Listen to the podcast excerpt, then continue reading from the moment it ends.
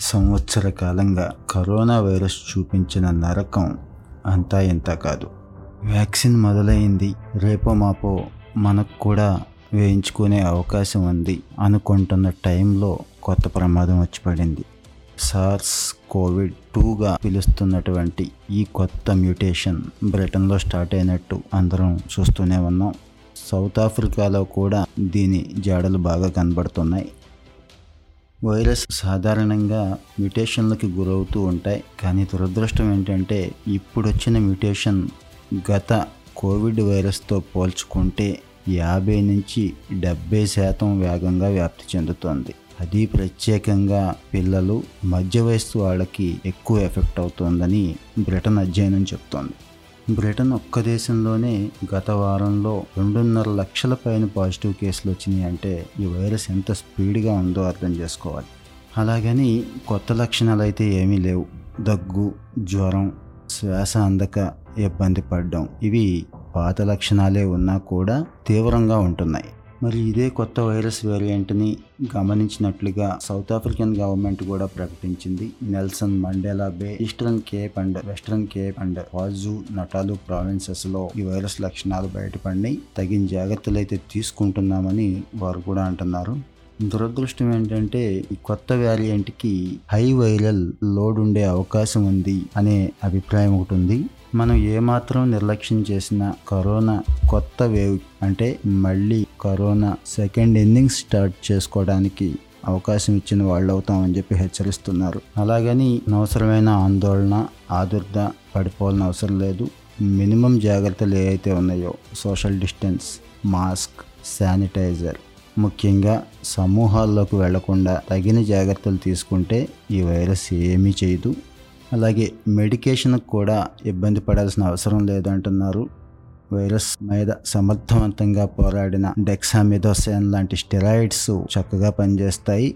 అట్లాగే ఆక్సిజన్ అవసరం వచ్చినప్పుడు ఆక్సిజన్ థెరపీని ప్రాపర్గా ఇస్తే చాలు.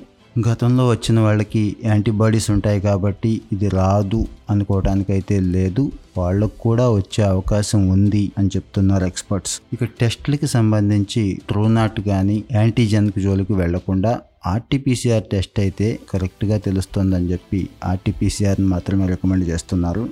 మరి వ్యాక్సిన్ వచ్చేసింది కదా ఈ వ్యాక్సిన్ ఈ కొత్త వైరస్ని అరికట్టగలుగుతుందా? ఇది జన్యు మోడిఫికేషన్ జరిగింది కాబట్టి దీని మీద సమర్థవంతంగా పనిచేస్తుందా అనే డౌట్ చాలామందికి ఉంది. ఆ డౌట్ అయితే పెట్టుకో అవసరం లేదు. చాలా వరకు నైంటీ నైన్ పర్సెంట్ సమర్థవంతంగానే పనిచేయచ్చు అంటున్నారు. కాబట్టి వ్యాక్సిన్ వచ్చే వరకు కూడా మనం ఈ సంవత్సర కాలంగా ఎన్ని జాగ్రత్తలు అయితే తీసుకున్నామో అన్ని జాగ్రత్తలు తీసుకోవటం మంచిది. ప్రభుత్వం కూడా వ్యాక్సిన్కి సిద్ధమవుతోంది. డ్రై రన్ కూడా జరుగుతోంది. ఇంకా రాబోయే పది పదిహేను రోజుల్లో వ్యాక్సిన్ వస్తుంది కాబట్టి అప్పటి వరకు జాగ్రత్తగా ఉంటే ఈ మహమ్మారి బాడిన పడకుండా మనల్ని మనం మనతో పాటు మన కుటుంబాలను రక్షించుకున్న వాళ్ళం అవుతాం. అన్నిటికంటే ముఖ్యంగా మన తెలివిలేనితనమే మన ప్రాణాల మీదకి తీసుకొస్తోంది. క్రిస్మస్ కావచ్చు న్యూ ఇయర్ కావచ్చు సంక్రాంతి కావచ్చు. అసలే చలికాలంలో ఉన్నాం. ఎక్కడా మాస్కులు కనబట్టలేదు. విచ్చలవిడిగా తిరగడానికి అలవాటు పడిపోతున్నారు. ఈ ఒక్క వేవ్ చాలండి. మళ్ళీ మొత్తం పరిస్థితిని తలకిందులు చేసి లాక్డౌన్ దాకా తీసుకువెళ్ళిపోవటానికి. అందుకే అత్యంత జాగ్రత్తగా ఉండాలి. ముఖ్యంగా పొరుగు దేశాల నుంచి పొరుగు ప్రాంతాల నుంచి ఎవరైనా వస్తే వారు వారి కుటుంబం ఐసోలేషన్లో ఉంటున్నారా లేదా గమనించవలసిన బాధ్యత పక్క వాళ్ళకు కూడా ఉంది. అలాగే ఏ మాత్రం లక్షణాలు ఉన్నా కూడా ఏం కొంపలేం మునిగిపోవు. ఒక నాలుగు రోజులు ఇంట్లో ఐసోలేషన్లో ఉంటే మనల్ని మనం కాపాడుకుంటూ మన కుటుంబాన్ని కాపాడుతూ ఈ సమాజానికి మన వల్ల ఎటువంటి ప్రమాదం లేకుండా చూసే బాధ్యత మన మీద ఉందని మర్చిపోకూడదు ఎవరం కూడా.